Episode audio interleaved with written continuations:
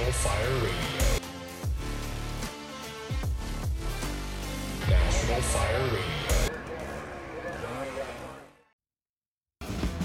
Hey everyone, welcome back to the podcast. This week, the week of May 8th, all new episodes. Two weeks ago, we had FDIC. We were on location. We shot a ton of content, worked on a bunch of projects with different manufacturers. It was an incredible week.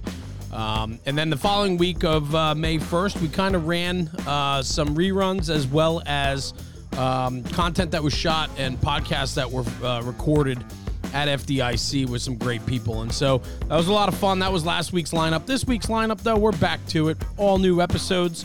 And so sit back, enjoy. Thanks for joining us on the National Fire Radio podcast. Check out the Size Up by Robert Pipero, our buddy Pip, the little guy with the mohawk. Every Tuesday is his episode, as well as the rest of the week is filled out with all new content and interviews with great guests that support the National Fire Radio community. Thanks for tuning in. Check it out this week. We appreciate you. And do me a favor, give us a half a second of your time and listen to the sponsors that help make National Fire Radio's podcast possible. Hey guys, before we start the podcast, real quick, I want to mention the Gone to Texas Fire Forum and Expo being held in Arlington, Texas on June 9th and 10th. Myself, I'm going to be emceeing the event for two days with nationally renowned speakers that will be there for the weekend Mo Davis, Clyde Gordon, Rick George, Mickey Farrell, Jacob Johnson, Dennis Riley, and so on. The list goes on and on. I was there last year, helped MC the event last year. It is a growing conference in an incredible venue. Globe Life Field, which is home to the Texas Rangers in Arlington, Texas, right in the entertainment district, right at the PBR bar, which we're going to have a social after the first night. I'm telling you right now, there's no other venue like this. The room actually overlooks the field. You get to walk the stadium. It is such a cool venue. Arlington, Texas, June 9th and 10th. Check them out. Go on to TexasFireForum.com or go to Facebook and look them up there too. Go on the Texas Fire Forum where you can buy your tickets, get great hotel rates. And if anybody's asking you where you're going this summer, you tell them, Gone to Texas. This episode's brought to you by Taylor's Tins. Taylor and his crew at Taylor's Tins have been manufacturing aluminum helmet fronts since 2017 with over 200,000 tins in the market. They are a leader in the helmet front space. Custom design, one offs to department orders, they can turn them around within 24 to 48 hours. Customer service is what they pride themselves on, and they provide nothing but top shelf product and service to their customers. Check them out at taylorstins.com and check out their full line of product offering. They've always been a very strong supporter since day one with the National Fire Radio podcast and platform. And Taylor and his crew have become dear friends of ours, and we appreciate the support. And at checkout, for a little extra bonus, use coupon code NFR sent me. That's NFR sent me for a discount on your order. Exclusions do apply. Anyway, check out taylorstins.com for the latest and greatest offerings from Taylor and his crew. And in the words of Taylor, stop burning up leather. Hey everyone, welcome back to the National Fire Radio podcast. Today is going to be a fun episode. I don't know much about this fella, but man, am I excited to learn about it. It's a topic that we really haven't gone down and discussed on the show before, so I'm looking forward to it today. Today I got Fire Commissioner Jared Renshaw out of the Berks, or I'm sorry, the Western Berks Fire Department out of Berks County, PA. Jared, thanks for joining me, buddy. Oh, thank you for having me. Truly, truly an honor to be on this podcast. That's hilarious. Every time somebody says that to me, I just laugh. You know, it's like if, for me, it's a selfish endeavor of just having a conversation with cool people that have something to share. And so I appreciate that, man. It means the world when you say yeah. something like that. So I do well, take that to heart. Well, there's people, uh, you know, I've looked up to that have been on this podcast. You know, like like the fire service legends or yeah, you know, kid look to an athlete. You know, even at 40 years old, there's still guys in the fire service I look up to and uh, you know when they're on the same podcast it's pretty pretty big deal to me to be on that same podcast as them. Bro, I think that's important, man. You you just brought up a very good point. Let's go down this road for a second. You know, for me and you growing up, we do have people that stand out to us as like legends of the job. And I use that term loosely because people get very uncomfortable, especially those people mm-hmm. that I put in that category. They don't like being called that. But those people to me are the ones that shaped my fire service career, right? So, what does yep. that mean to you? Like, how important is that? Because I worry today that maybe guys don't look up to bigger names in the fire service, and that concerns me a little bit. Well, I mean, I think if you're, you know, we'll say, you know, the term you're ate up with the fire service. Yeah. You know, there there are those that are truly passionate that truly care about the job. And I mean, I know for me, like, you know, as a kid, you know, I was fortunate. My mom got me a subscription to Firehouse and got me a subscription to fire engineering. Yes. And then and then when Rescue 911 came along, I love it. you know, you're you're able to watch um, you know, the Times Square rescue with Ray McCormack and Patty Brown and Patty Barr and Kevin Shea. Yeah. And so yeah, as a kid, I played sports, but I still I wanted to be in the fire service. And like you know, I was fortunate, like I said, to have Rescue 911, to have fire engineering, firehouse. Like I didn't know what they were talking about in the articles, but I still I still read them and just pretty much looked at the pictures. And you know, now it's it's you know being fortunate enough and, and to go to a lot of these conferences and some of these events and you know meet these guys who I looked up to as a kid you know and then as you continue your career in the fire service you know it's the same way like you know you, you look at like the founding fools and walt lewis and you know up in maine you know a month ago you know, there he was you know presenting you know, i was presenting on the same stage as him Yes. and that that's huge to me you know because i'm you know he, they're they're these big names and i don't consider myself a big name at all in the fire service and just doing what i love and and you know helping to you know educate others the best i can and passing along that message and passing the torch and you know there he is these these guys that i've looked up to and that you've read about you've read their articles and sat in on their classes it's just that that's how it should be in the fire service we should be looking up to all those before us and what they've what they've done for us in the fire service that they built for us today Bro, the natural progression, right? Like, you know, you were a student, and sometimes the student then becomes the teacher. And, you know, you're on today because I want to talk about a program that you discuss. I, I opened the podcast with saying it's a topic that we really haven't talked about much on the on the mm-hmm. podcast. And I'm really interested because I have a very colorful background when it comes to politics and firefighting. And that's really what we're going to talk about and how the fire service and especially the fire chief has to navigate the political waters during their career, whether career or volunteer. You know, that is certainly a big part of uh, being a fire chief and the top administrator for a fire department. But I don't want to walk away from this conversation real quick because I want to make a point too, right? Is like, kids look up to athletes kids look up to people in different fields and see them as mentors people that they idolize and i think we need that in the fire service and for me and you that's what we had growing up, right? We had those people that influenced us and made us want to be the best firefighter we could be, make us want to digest and take in and consume as much about the job as we can because it makes us better. We need to be sure that we have people out in the industry today and the next generation coming in that can be those role models for the younger kids in the fire service. Kids want to emulate the good, right? They want, and I just want to be careful that we get the right people in those positions. And so that goes right to that student becomes the teacher. And I think that's really important. People that talk about their past, people talk about the the mentors they had in the fire service prior to them coming up and, and being more mature and, and you know maturing into the fire service if you will right? Like that's important and i think those are things to look at when you're looking for a role model or somebody in the fire service to emulate or, or be a mentor to you. Make sure you understand their story and who they are because i think that all influences the type of person they could be for you. Yeah I, I you know i i look at um a good example even like when you get to like that chief level you know yeah there's so much you can learn from you know you know guys that are say a firefighter and fdny i could learn a ton of from them about you know the operational side forcing doors you know because i'm not doing that all the time sure but when i look at it from like the chief level um great example is you know brian nardelli from Brockton. Ugh, what a you know, rock they have star. the they have the incident at the at the hospital all right you know then they have a job not too long after that where his guys are you know plucking people off of ground ladders left and right and making grabs and you know he he's standing there doing the news interview with his guys right behind him. And he you know sat there and really put forth uh, his guys first you know over you know over himself over the incident commander but really just his guys making the grabs. And i'm you know i'm sitting there as a chief level officer like well, that's that's how i should be acting. That's what i should be doing you know? I never met the guy a day in my life but watching his you know news interview and reading about him and reading what his department did it makes complete sense that you know me as a chief like well that's who i should be emulating that's what i should be doing I love that. And and that is a very good point. And you know, I just I mean, I know Brian he was on the podcast And, you know, I think when leaders lead for the right reasons, you know, when you watch his newscast where he's educating the news media, which in turn educates the public on the nightly news and the morning news, when he educates about the hard job that he and his, or not even he, but that his brothers and sisters faced that day doing grabs over ground ladders and so on, right?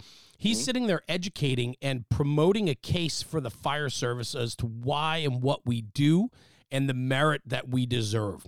And I think that that's super important. And he does that through promoting his people and the profession.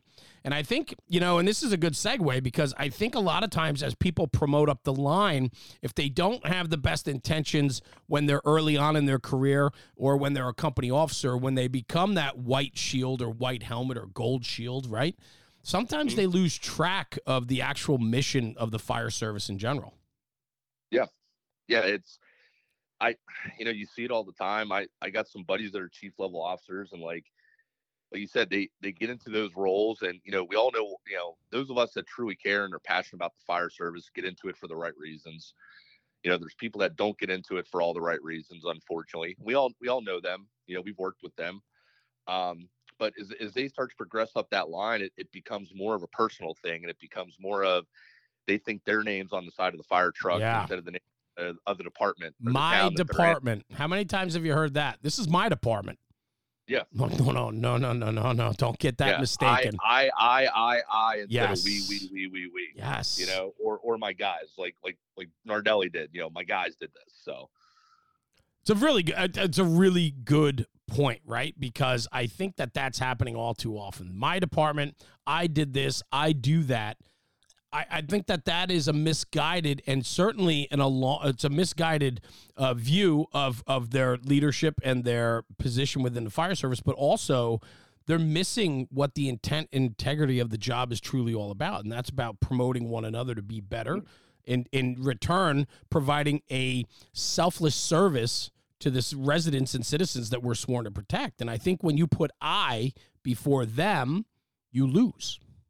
Yeah, you use the chief just have to give your people the tools to do their jobs. Yes. That's the first and foremost thing. If they ask you for something, you know, you should be doing whatever you can to provide it. You know, if they, hey, we need a new saw. All right, well, let's get it for you. As long as it's something reasonable, you know. Um, because you sitting in an office isn't the one putting out the fires. And you're you're not sitting there saving lives. It's it's your boots on the ground, it's your firefighters, your line officers that are really making that impact. And that even comes to like we talk about the political side. Um, but they're the ones that are engaging with the residents on a daily basis. You know, they're they're the ones that are that are making those contacts and the PR events and even just stopping by the grocery store and showing a kid the fire truck. But you know, you as a chief, if you're not kind of leading at the top with those, you know, kind of leading by example with how you deal with the politics and, and you know, pushing your expectations down on this how it should be happening, you know, then your, then your people aren't going to be in that right state of mind or really not know the right steps to follow and to make sure that they're representing the department in a really good light when it comes to that, you know, like I said, that political side. Where did this come from for you? Because I, I don't I mean Uh, I know I know inherently leadership I think a lot of it is from within and personal Mhm. experience and so on. But like for you, like where did where did this all begin for you? Was it early on in your career or did you learn it over time? So, I mean, I'll, I'll tell you, I'll give you, uh, I'll just, I'll go all the way back to like my first dealings with politics. Yeah. All right. So I'm like three or four years old. So my mom, she was a single mom. She was a flight attendant. So she was always traveling. So most of the time I'd stay with my grandmother. And my grandmother was the borough secretary in a little town called Carnegie, Pennsylvania, Love just it. outside of Pittsburgh. Sure. So I'd go to work with her a lot. And uh, you know, when I was in preschool, the the bus would come and pick me up there. Yeah. So, but I had a lot of time in the morning. So my grandmother, like I said, three, four years old, I'd come in, you know, and I had the same routine every morning. I'd, I'd go in, I'd get my cereal, and I'd go right to the fire chief's office. They it. had a, they had a full time fire chief at the time. His name was Larry Collins. He'd get up from his desk. He'd go sit at his couch. He'd end up letting me sit at his desk to eat my cereal. Then, if I had enough time, he'd always show me the fire trucks. And then usually my grandmother would come over yell and scream yelling, screaming, hooting, hollering because the bus was waiting for me. I love it. So you're right. So that was kind of like my first, like, you know, besides the fire service side of things, it was politics because I was at the borough hall.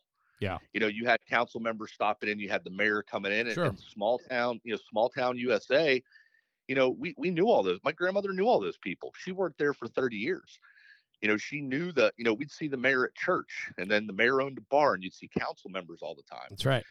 Um, you know, that was kind of like my my first into it. I, you know, I just thought they were just regular people. I never understood like what they did in the community.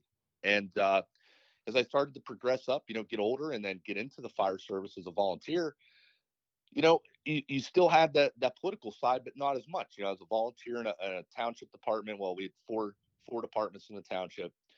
Um, you know, we had our our township commissioner that was like the liaison, but you know, even then when I was a junior firefighter, I didn't understand the political side of it.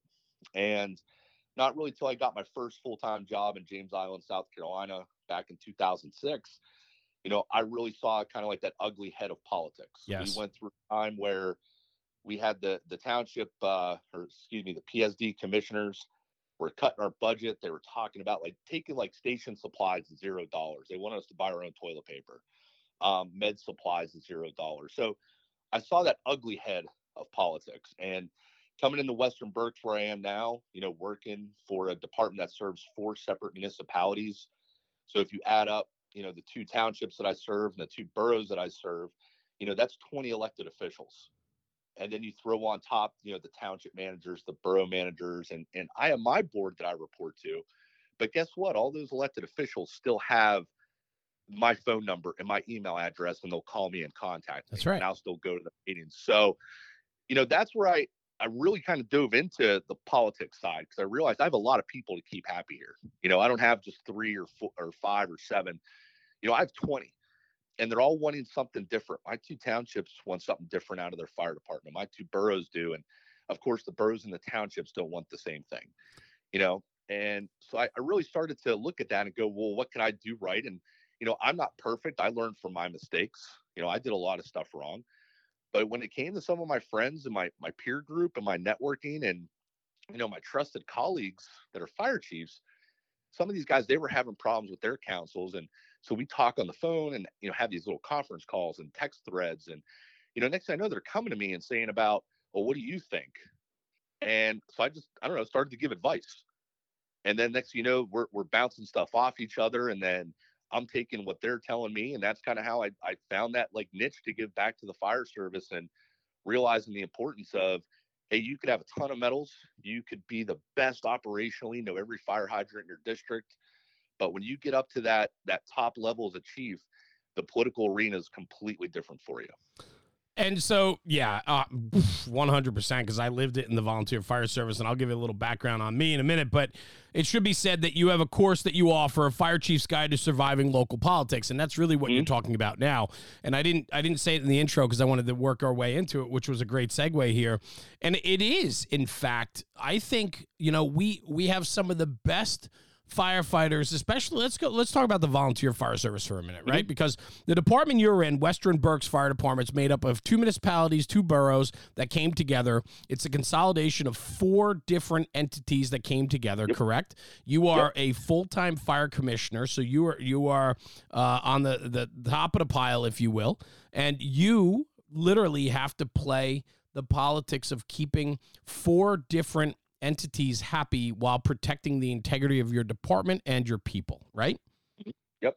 That's a hell of an ask. it's a hell of an ask because I know for myself in a small town that I'm in as a volunteer fireman, and I was chief several years ago and rose up through the ranks, right? Like nobody prepares you for the politics of the fire service. Meaning, you could be the best fireman, the best barman, the best nozzle man, the best roof guy.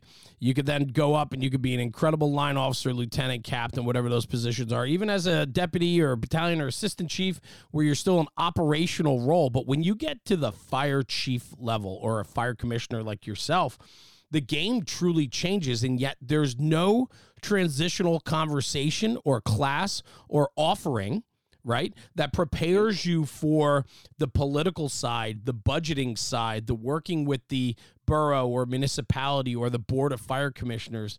I mean, that's literally a culture shock.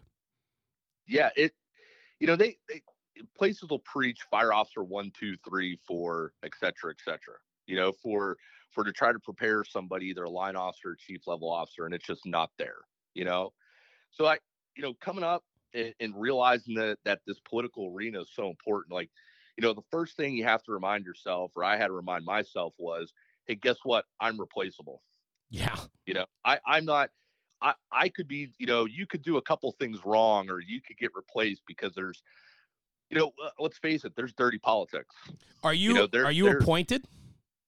So yeah, so I'm hired by the fire department. Okay. So we have we have like a board of directors at the fire department itself Right. that does like the hiring and firing. And so the board of directors is actually made up of elected officials from those four municipalities Got it. and then firefighters at large that are voted in. Yep. Got it. Okay. Sorry. Go. Right. So, uh, but you know, I, I had to realize that I could be replaced at any time, you know, and so that's where it really kind of took to me like, man, I got to step up my game, you know, and make sure that I'm on point at all times. And that's, that's not even just talking about the meetings. That's like, oh, I'm at the grocery store and I run into a council member. Yes. Well, even then, that time, like, I have to make sure I'm not, I'm not acting a fool, you know, like I, I'm, I'm doing things. I'm, I'm having a good conversation with them. I'm not speaking out of turn. Um, I'm not saying something I shouldn't be saying, even though I'm off duty. You know, you're still the face of the agency. Yeah. And you, you have to always remember that. You know, you're representing your fire department, especially in small town USA. Even when you're not in uniform, they're going to know who you are. Yeah, well, I- mean, come on. I mean, that that just goes without saying, right? And you know, Mhm. especially if you have a vehicle and everything else, right? Like you have to be able to carry yourself 24 hours a day in a way that represents the organization because that sets the tempo. If the fire commissioner and the fire chief is going to, you know, step out of out of line if you will, then that allows everybody else to do the same. And so you truly have to be the leader of the organization 24 hours a day. Talk to me a little bit about those relationships because like were you a were you a talker? Were you a schmoozer? Because here's the thing, right? I think about, and I, I, I painted the picture before best fireman and best line officer, you get thrusted in the chief's position. And now the game changes. Yeah, you still get to go on boxes, you get to go to fires and Mhm. so on, right? However, Yeah. however, the majority of your time is spent making agreements, uh, appeasing people while trying to keep your own people happy, finding that balance between political process and the fireground. Because frankly they are they couldn't be more separate in the mission of the fire service right? And and Right. you know and so talk to me a little bit about that content if you will or that that uh the complexity of that and being able to you know d- did you always have the skills to bridge that gap between the fireground and town hall So I, I think you know uh, when I worked out in California um, is where I really kind of wanted to. I right not say I, I wanted to build those skills, but where I had to build those skills. okay Um, you know, just because of the the structure and how the department was funded. You know, not only was I a chief level officer, but I, I learned early on you have to become an ad executive for your fire department as well. You know, you have to become that person that's always, like I said, besides being the face of the agency, but you have to sell your department all the time salesmanship especially when 100% especially when especially when funding is always a big portion. Um, Yes. but I, I've always been able to talk to people. My friends always joked and said I should have become a politician.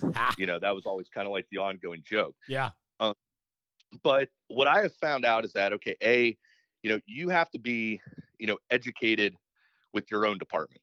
So when I'm going into these meetings, or like I said, if we're talking about, you know, a service agreement or we're talking budget time or hey, I need more money. Well, first thing is I have to be educated on it. I can't go in there, you know, half-ass and, and not know what I'm talking about. You know, I, I have to really be on my game. Um, the other thing I found is to be just very passionate when you talk about the fire department. yes You know, when you're talking about your own agency, you know, if you're just sitting there, all right, guys, hey, we we need some more money. Yeah. Like nobody's gonna nobody nobody's gonna listen to you. No, if they're if if they see that the top person in the agency just you know being all nonchalant and just you know kind of timid and no, you need to go in there and be like, hey, we need more money for the fire department, and this is why. conviction And I'll give you I'll give you seven examples of why I need more money right now. yeah Um, the other thing is, is just to be nice. Like, uh, don't go in there and try to fight all the time. You know, there's, there's truly, I think, fire chiefs and politicians. Like, you could read it, you could Google it. There's always a constant fight, right? there's always an ongoing fight over something and they're going to nitpick it and have the just these these dumb arguments that don't lead to anything and i found just to be just to be kind and just to be nice like the grateful dead be Yes. kind Yeah. like you know go in there and, and just be nice to these people you know and what you'll find is is you're really starting to you know yes you're going in for a professional meeting but what you find out is is that the professional meeting only takes about 10 minutes or maybe five minutes and the Right. next you know you're talking about your family you're Yes. talking about their family you're talking about this you know you're bringing it down onto that personal level just because you're not going in there wanting to fight you just want to go in there and hey you're passionate about your department it shows you know it rubs off and hey this is this is why hey can let's let's talk let's sit here and have the conversation let's not fight let's just talk about it You know, a lot of a lot of people you hear it all the time, frustration, right? You know, on the chief level when they're dealing with the municipality or the town or the districts and you know, there's something to be said for that. Politics is is a very broad stroke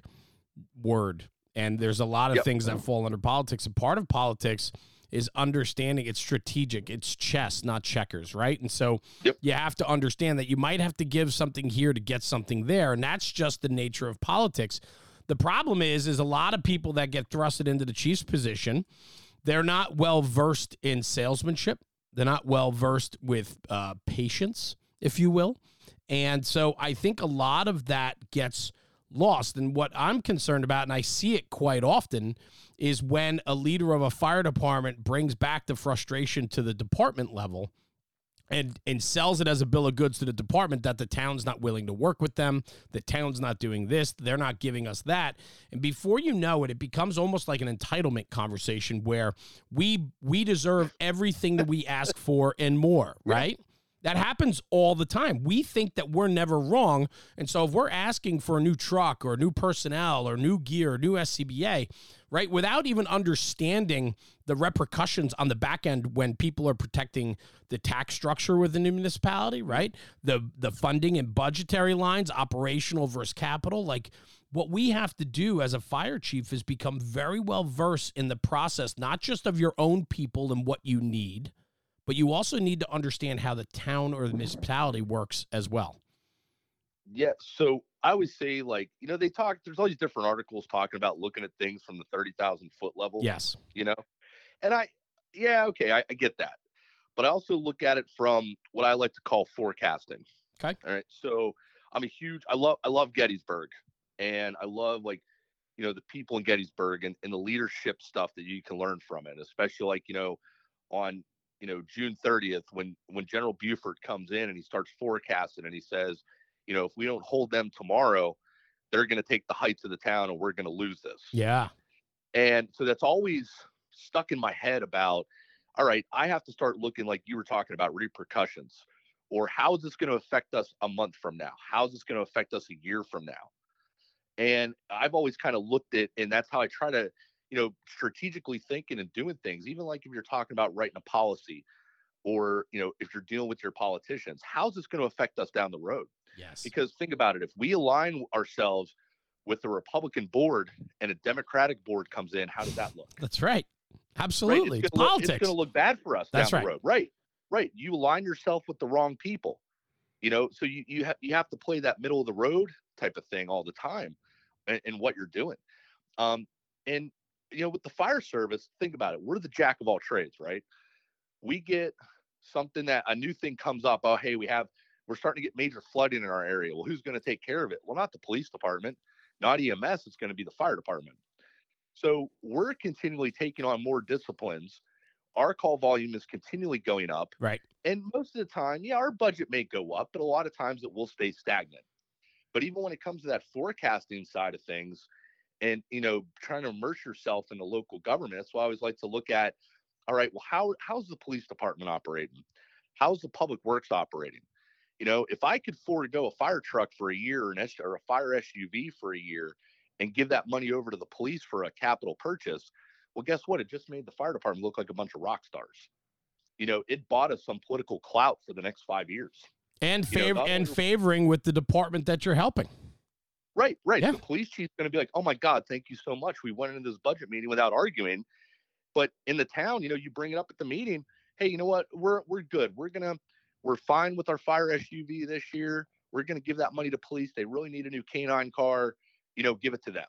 So it, you try to immerse yourself into that government and you know learn how other people work, but also that forecasting and also currying that favor and you know, I said not really aligning yourself because you want to play middle of the road, but how could you do this today that's going to benefit you a month from now, a year from now, five years from now? Yeah, I wrote down on, on my pad here too. It said, you know, Gettysburg, you know, it talked about forecasting Gettysburg. I love that, right? And I think forecasting is really a, a, a, a strong term that people don't understand enough in regards to laying that groundwork for the long play, right? Because mm-hmm. nobody likes the long play because we all want it now. This episode's brought to you by Teledyne FLIR. Teledyne FLIR is the originator and creator of thermal imaging technology. In 2013, FLIR launched the K Series camera for the public safety sector, in particular firefighting. They have created cameras over the last 10 years for every position on the fire ground, from tactical to situational. Their cameras help us make the right decisions on the fire ground. So check out Teledyne FLIR, check out their product offerings, and engage them on their social media and ask them for more information and education in regards to their product. Teledyne FLIR is pro- producing one of the best cameras on the market, and they're a proud sponsor and partner of the National Fire Radio podcast. So go over to www.flir.com and look up the public safety file, and you'll find the latest offerings from Teledyne FLIR. We have this right. we have this expectation of immediacy in life, not just in the fire service, but in life. I need something, I could order it today. It's at my doorstep tomorrow. Right? right. Like Amazon brings it tomorrow. 100%, yep. right? If I want to watch a show that I missed, I can just go and, and watch it on demand, right? Like everything, we've created an immediate society where, you know, we actually value our time more than money these days right? When you ask somebody like, "How you doing?" Oh man, I'm busy, man. I'm running out of time. Nobody says like, "Oh man, I'm poor. I wish I had more money." You know what I'm saying? Mm-hmm. Right? So like in this world for you, you have to then find a way to communicate that with your people, right? Because you have career staff, you have volunteer staff, and they're looking at you as their leader. And whatever you can or can't accomplish with the municipality or the board of fire governors, whatever you have in your district, right?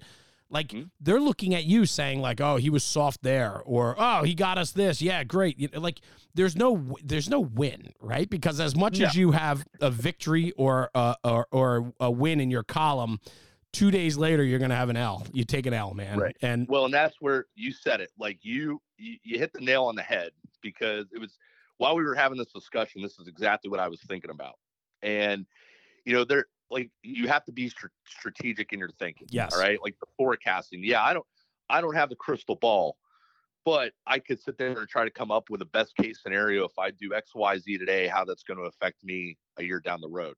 You know, or I come up with the worst case scenario for the same thing. And unfortunately, sometimes the boots on the ground maybe don't have an understanding of why that's, you're doing what you're doing. That's right. You know, and it's tough. And like you said, you don't you don't want to filter stuff down. You know, I don't want to sit there and go in and, and be bashing my municipalities on a regular basis and be like, oh my God, they did this, they did that, or they didn't do this.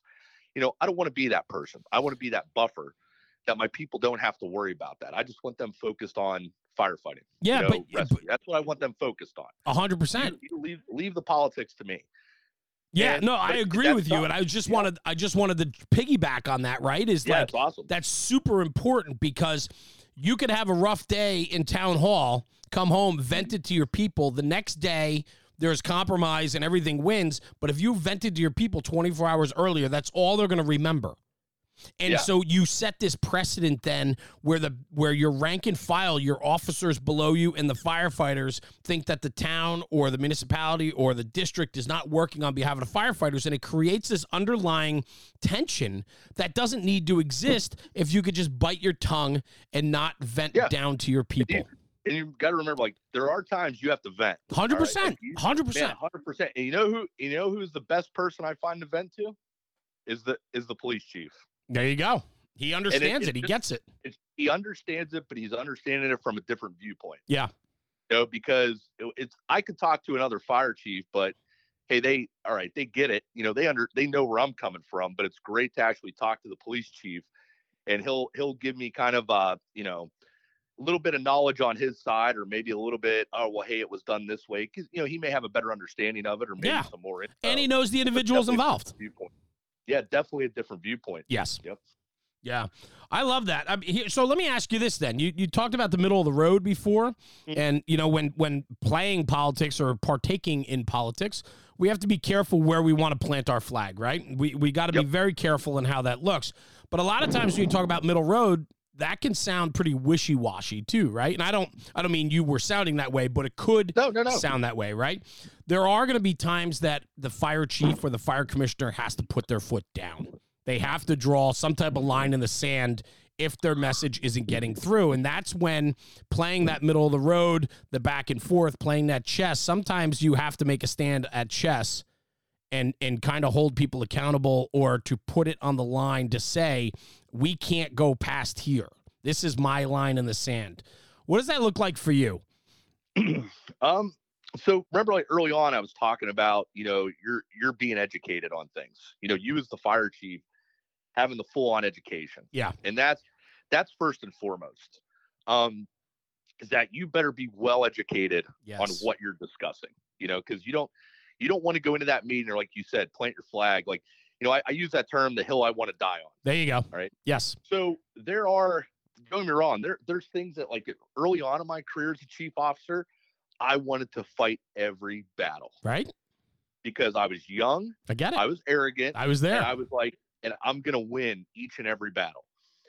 And as I get older, and especially after I had kids, I learned you're not gonna win every battle after having children.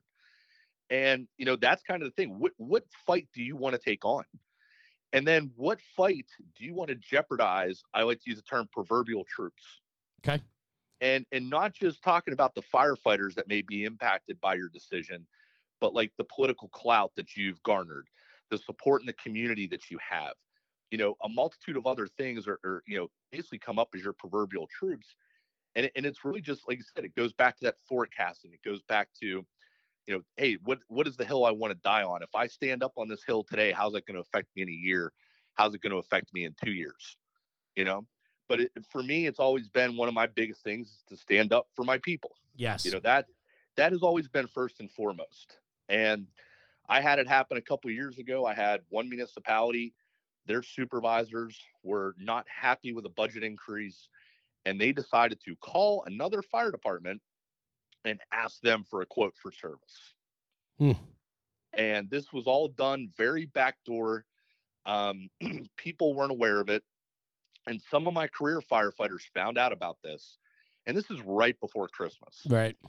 So of course, what do I have guys asking me? Yeah. Hey, am I gonna lose my job? lose our jobs? Yeah. Right? Am I am I going to lose my job? And you know, yeah, I went and stood up for my guys. You know, I knew that it may have some repercussions down the road, but you know what? I knew that I could at least hold my head up and know I did the right thing. Yes. And what? Yeah, I I garnered a lot of support from my people. You know, after doing that, but yeah, I think when you're talking middle of the road, yeah, it's definitely I don't want to say wishy like you were saying wishy washy. It's more so of your alignment. Like I said, you don't want to be on the far left. You don't want to be on the far right. You know, you have to treat all of your elected officials the exact same way, regardless of, you know, political affiliation or their political clout at the time. You know, are they on the majority? Or are they on the minority? Well, even if they're on the minority, you still better answer their questions, kind of thing. Hundred percent, and I think that goes right into education, right? You talked about educating yourself so that when you're in there, right, you have the abilities to answer the questions that are going to come at you. And I think a lot of times chiefs are not prepared for a for an involved back and forth. I think you know I've I've seen it firsthand where they go in ask for money for a project. Next thing you know, there's a thousand questions coming at them, and they're not well versed or educated enough to be able to answer the questions uh, satisfactorily. And so it looks like then the ask isn't worthy. And so I think that's important. But the other thing, too, is I think we're also our own worst enemy when it comes to educating the residents as well as our town fathers or the municipality about who we are and what we are. I think I think we we shy away from having an open door policy in regards to who we are, the services we provide, and if our services are as good as we say they are or if they're not. right? Because I'm looking at it now where, you know, you have a lot of departments. Now you're in a consolidated department, and I'm sure that did not go easy. I'm sure there was not- no that never it never does, right? Never does.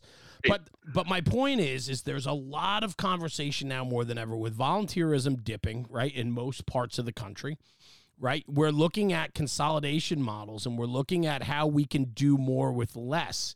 And the problem is what I find, I think most fire departments are shying away from educating the municipality or the district they protect about their true struggles. And so I Yeah. think that then that creates a false sense of security for the town and the people and the residents. And I think we're afraid to have those real hard conversations to bring people up to speed and educate them that we might be dropping the ball on a regular basis. Yeah, it. I mean, we're like you said, we're our own worst enemy. Why? Yes. Because we're all Type A personalities, right? We don't. Firefighters don't like to lose. Think about it. Like we don't. When you go to a fire, you don't want to go defensive, right? You want to go offensive. And you want to get in there and put it out because if we go defensive, what does that mean? That we lost. You Mhm. know, that that's how we look. That's how we view it. That's how we look at it. But it's it's the same thing. And if you have people like, fortunately, like for Western Berks, you know, this this merger all all occurred way before I ever got here Right. and there were some great people in place that you know really saw the need and they like they forecasted again like they they saw that need and said you know what? Down the road we should really merge together. This makes sense. And then the hiring of career firefighters and you know you're seeing it more and more throughout PA but you know a lot of people like they don't want to educate their elected officials all right? They have too much pride in themselves or they think it's their last name on the side of the fire truck and not the department name because they start to make it personal.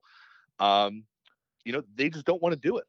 You know they they don't they don't want to ask for more money or they don't want to ask for for staffing or they don't want to say oh my god we're not getting fire trucks out the door with with actual firefighters on it we're getting an 80 year old guy and two juniors nobody nobody wants to say that nobody wants to provide nobody wants to provide the data and nobody wants to Why? oh Why? my god we're, we're Why? failing We have we have an obligation, right? You as a fire commissioner is in charge of, of four different municipalities, right? I can only imagine how many thousands of people are within that response district, right? But you're responsible for their public safety. I don't know any fire chief that literally wants to be held responsible for dropping the ball, right? We run on this crazy belief that it's not going to happen in our backyard. Mhm.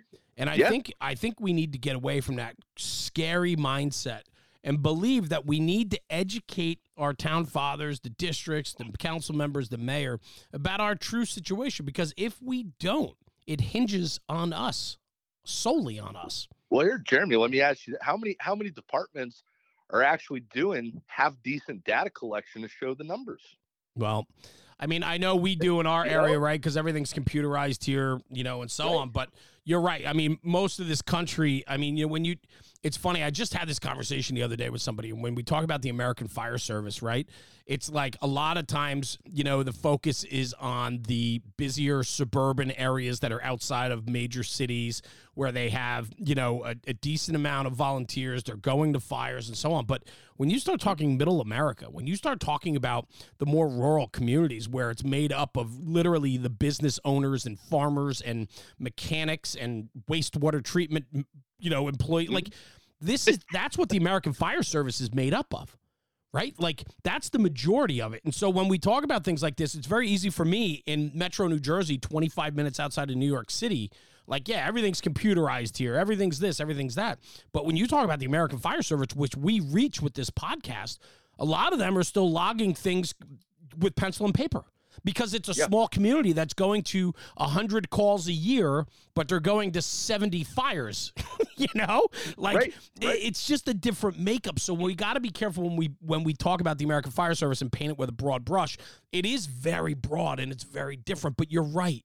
Who's keeping track of that data and who's reporting that data. But I think if you have the abilities, you know if your department is, is strong and effective, or you know that you have that 80 year old guy driving with two juniors and one guy shows up in his personal vehicle and whew, good thing that was a CO alarm or a Right. food on the stove call and not a structural fire with people trapped, right? Like, so Yeah.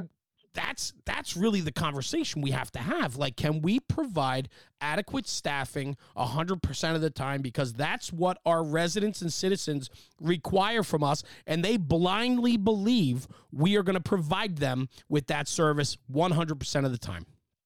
right as long as long as a fire truck shows up that's what people want you know that that's what people want they dial 911 and it shows up they don't they never ask the question well who was on it are they trained That's right. are they not trained Yeah, you know, you're it right. hap- we just provide that Right. number, right? Four members, right? Responded, or Right. seven members. Right. Yeah, you're right. right we had four and you remember there's a chief out of chicago that had that great eversole that had that great quote about when the public dials 911 they want a fire truck there in a minute with like 10 olympic Yes. athletes Yeah, yeah, yeah. PhD Right. doctorate Yes. firefighters Yes. that that's it. That's what they want.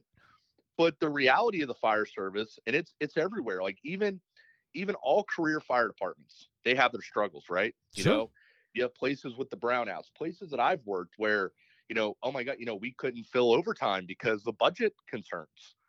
And it's it's even the same when you come into the volunteer fire service. So the little town I live in is not in my fire coverage area. It's just outside of it and it's an all volunteer department. You know, we run automatic aid into here. My, you know, my career guys go here, my volunteers go here.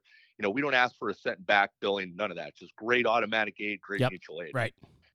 But you know, I, I sit here and I look at like there's no fire tax here. Mm. You know, these guys are still having pancake breakfast and they're still, you know, doing the solicitation and they still have the bar attached to the station that, you know, the social club that provides money.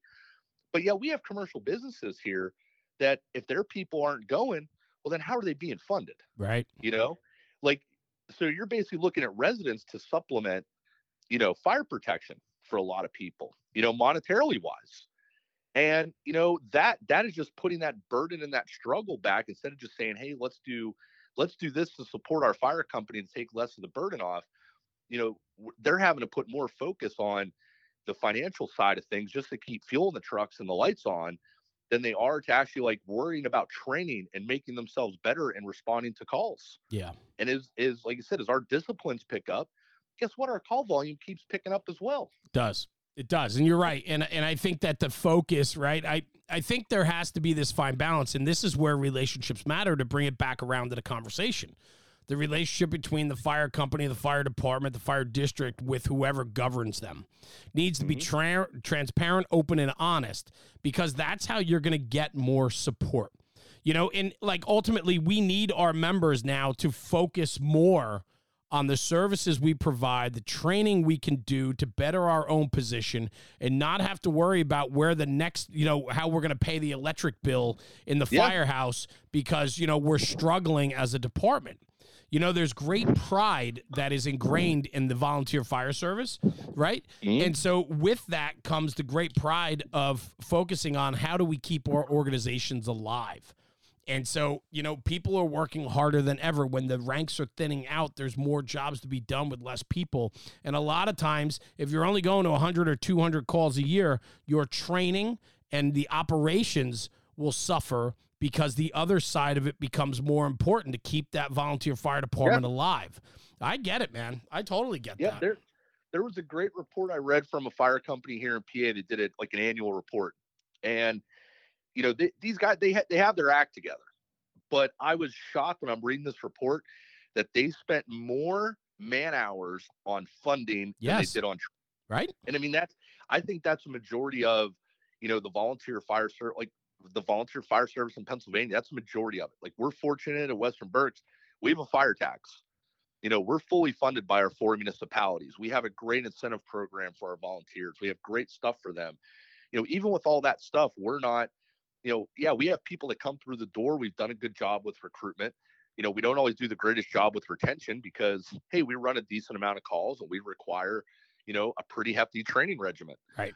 But I, I couldn't imagine these poor departments that, you know, like I said they're spending more time, you know, having bingos and spaghetti dinners, trying to, you know, and we're, we're putting forth this great effort for training. Yeah. But I, I couldn't imagine that. I couldn't imagine having to spend more man hours on funding than training. Like you said, it comes back to the top. It goes to the municipality. It goes are you being open and honest with, hey, we're not getting a truck out the door with an effective firefighting force? Why why aren't we doing this? Yeah, and and you know the conversation too, right? Is you know, yeah, I, I, agree with all of it, Jared, and you and I are very much on the same page with a lot of this. Yeah. Um, you know, and when you have a transparent relationship and you're allowing yourself to be a little bit vulnerable to really paint an accurate picture to the people that govern you, it's not a failure on your part, unless unless it truly is a failure on your right. part, which is something that does exist. We do have people in fire companies and fire departments that are not doing the right thing 100% of the time. And those people are the ones that truly have to protect what they're doing because if they're found out or there's, you know, inappropriate behavior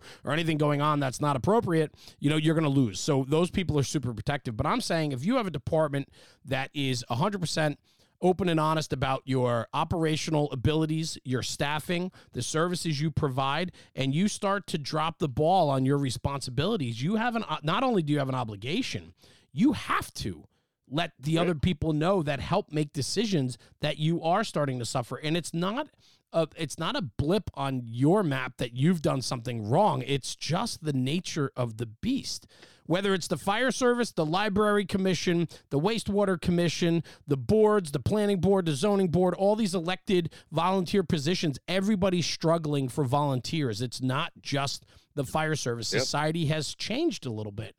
And so it's okay to admit that you have some faults, but we need to do that and then come up with an effective plan. And when our people are too busy raising money or being involved to keep the lights on at the fire hall instead of training so that they can save their neighbor when need to or when they need to, you know, then we're failing. The mm-hmm. equation doesn't work anymore.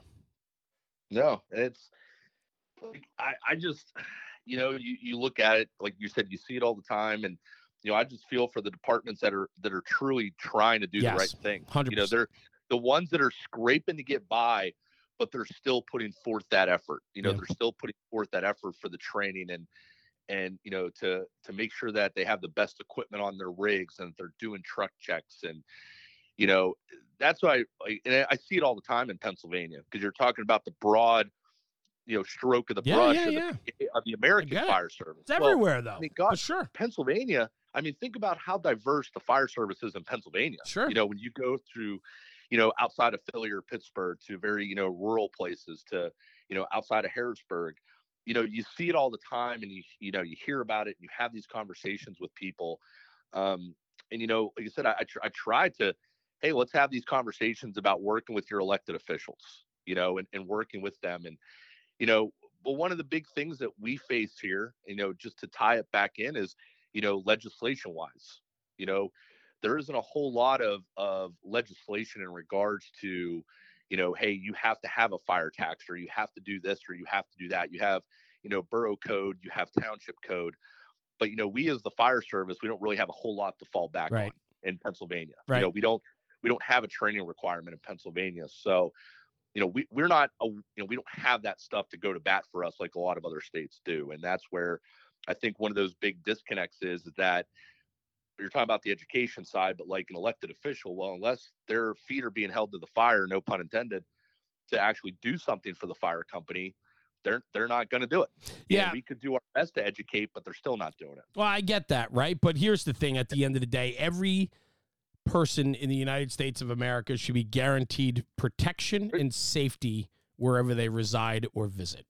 And we have an obligation to provide a service that reflects the very best in what we can offer.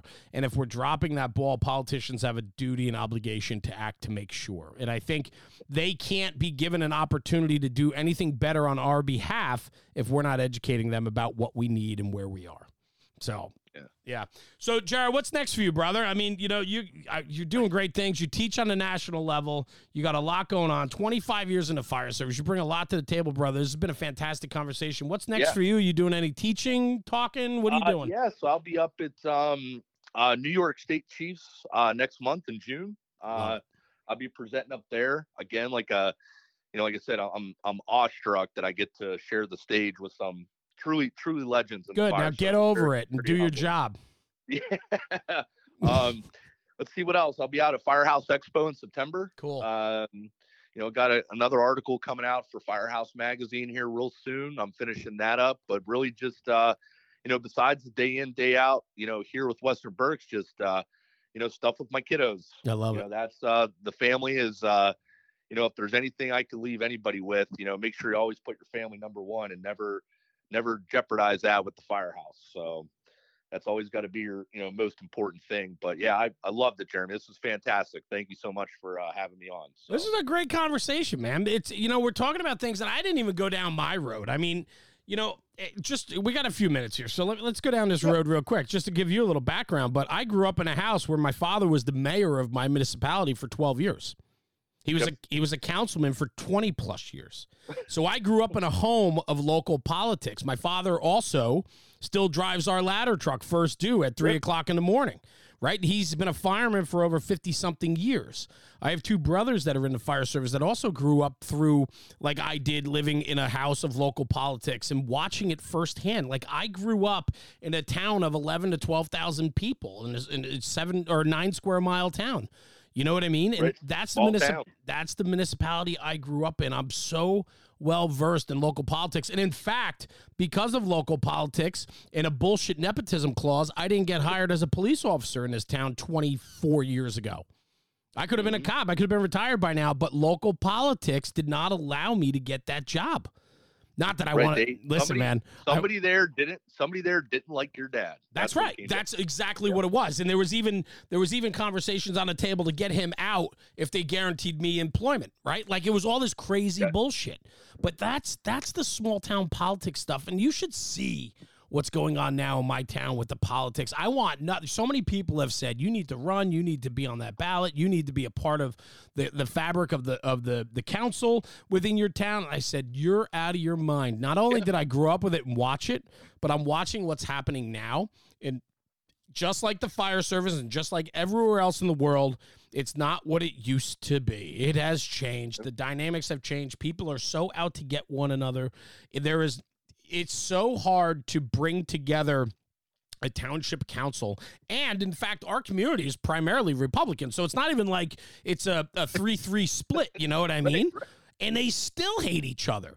And it's Yeah. and it's all because nobody's willing to just listen. Nobody's willing to compromise anymore. And I if if I can leave anybody with this episode today, right? You talked about family and I agree with you, brother. Like I couldn't take on anything else because the only thing it takes away from is my family. Everything I choose to do in my life takes me away from my family, and I'm not going to do that anymore. I'm not going to be pulled in any more directions than I need to be pulled in because my family certainly matters most, right? And I agree with you, brother, 100%. But the one thing I can say is this shut up, listen, and compromise. You don't always have to be right. You're not always going to be right. And in fact, you're probably never right. There's always middle ground. Find it because that's what we need more than ever. You know what I'm mm-hmm. saying? And when it comes to local politics, it comes with being a fire chief, dealing with your municipality and trying to get funding or educate them about certain things. Shut up and listen sometimes, man. Like we always think we all have the answers. And in fact, typically we all have to take away, we all have to learn from that. And we all have to understand that we might not have all the answers. And sometimes you got to bite your tongue and sometimes you got to take a step back. I mean, it's all about finding a compromise. Sometimes it goes in your favor, sometimes it doesn't. But just because it doesn't go in your favor doesn't mean that you need to run around and turn your fire department against the town. You know what I'm saying? Yeah, it, it's it's a no win, and you know you're. It's funny. I these couple things popped in my head, and it's just a discussion I had the other day with someone, and it was it was we are talking about working. Um, this was a politician I had to deal with in the past, not Sure. right now. Yeah. But I said, you know, how I figured out how to work with this person, I did two things. A, I always let them believe they were the smartest person in the room, There you go. and I never argued with them. Yep. And then B, I always let them think it was their idea. Yeah. Yeah, So you know, because you like, know how to I ch- came you know how to check your pride. That's why. Right. So if you if you sit there and you're like, man, I really got to get these radios on this non-matching grant, but they're fighting me. Well, then you go and have that conversation, and the next thing you know, they're like, oh, well, here, make the proposal for it, and it makes them look like rock stars. So as long as it's still a benefit to the fire department, you know, hey, that's it's it's, it's some things you just got to kind of like you said, sit back, listen, don't talk all the time. you could probably get a lot further as a fire chief if you would just sit back and listen instead of talking. Like You when know, you like, check your ego, check Yeah. your ego, and you can go a lot further, man. I got the biggest Mm. ego in the room. I promise you that. But I also know when to tuck it away and put it in my pocket. You know what I mean? It's huge. It's huge. Jared Renshaw, man, thank you very, very much for joining me today. I absolutely enjoyed this conversation a lot. And I think it's going to bring tremendous value to a lot of people that listen to this. Um, where can people find you? They want to reach out, they want to shoot you a message or send you an email or Uh, even just- find your can class. Yeah. find me. Yeah, find me on Facebook. You know, I'm on there. Just shoot me a message. Like, I don't. Um, I, I think I have a Twitter. I don't, and I have Instagram. I just use that to like look at random stuff. Got Um, like National post Fire Radio, but- right? yeah, yes. but I, yeah, I'm on, I'm on Facebook. Um, you know, and I, I just hey, thanks again. I, I feel this is, you know, we were having this conversation up in Maine and Yeah. about, you know, the importance of the political side of the arena and, and how, you know, I just hey, just thanks for the time. You know, I feel it's such an important topic and to be able to really broadcast it out there and make, you know, people realize that that's huge. So thank you again. I agree with you, brother, and I think it, it brings a very important message across the board. And um, you know, and so I would encourage anybody that listens to this episode, if you're looking for more information about this, Jared's program is fantastic. Check him out, look him up, and ask him to come speak at your organization or to your community, or even you know involve your politicians and let him come in and educate people about how relationships need to work in the fire service. Because if we're not working with town hall or the district or the board of fire governors, we're in trouble, man. And uh, and we need we need the most support we could possibly get for the fire service more than ever. So, Jared, fantastic program. Yeah. Thank you for sharing a little bit wi- of it today with me uh, and our audience, brother. I appreciate you more than you know. Thank you for being a guest today. I appreciate you. Yeah. Thank you, Jeremy. I appreciate it. Anytime. Stay right here. I'm just going to sign off the podcast. I'll be right back to you. Hang on one sec, okay? Got it. Everyone, thank you for tuning in for another episode of the National Fire Radio Podcast. Jared Renshaw, Fire Commissioner at the Western Berks Fire Department, Berks County, PA. The man's traveled across the country teaching, lecturing, writes for national publications. 25 years in the fire service, brings a lot to the table. A fire chief's guide to surviving local politics. Part of the job that none of us enjoy, but we got to do it. Get in the trenches, get to know your founding fathers, get to know the town council, the governing uh, fire governors, get to know them, become friends with them, friendly with them, so that we can promote the best for the fire service. So, what a great episode today! Thank you for joining us. And do me a favor, take this conversation, take it back to the firehouse and talk about it because when we talk about the job, we're making the job better. Thanks for tuning in. We'll see you at the next one. Jeremy, National Fire Radio.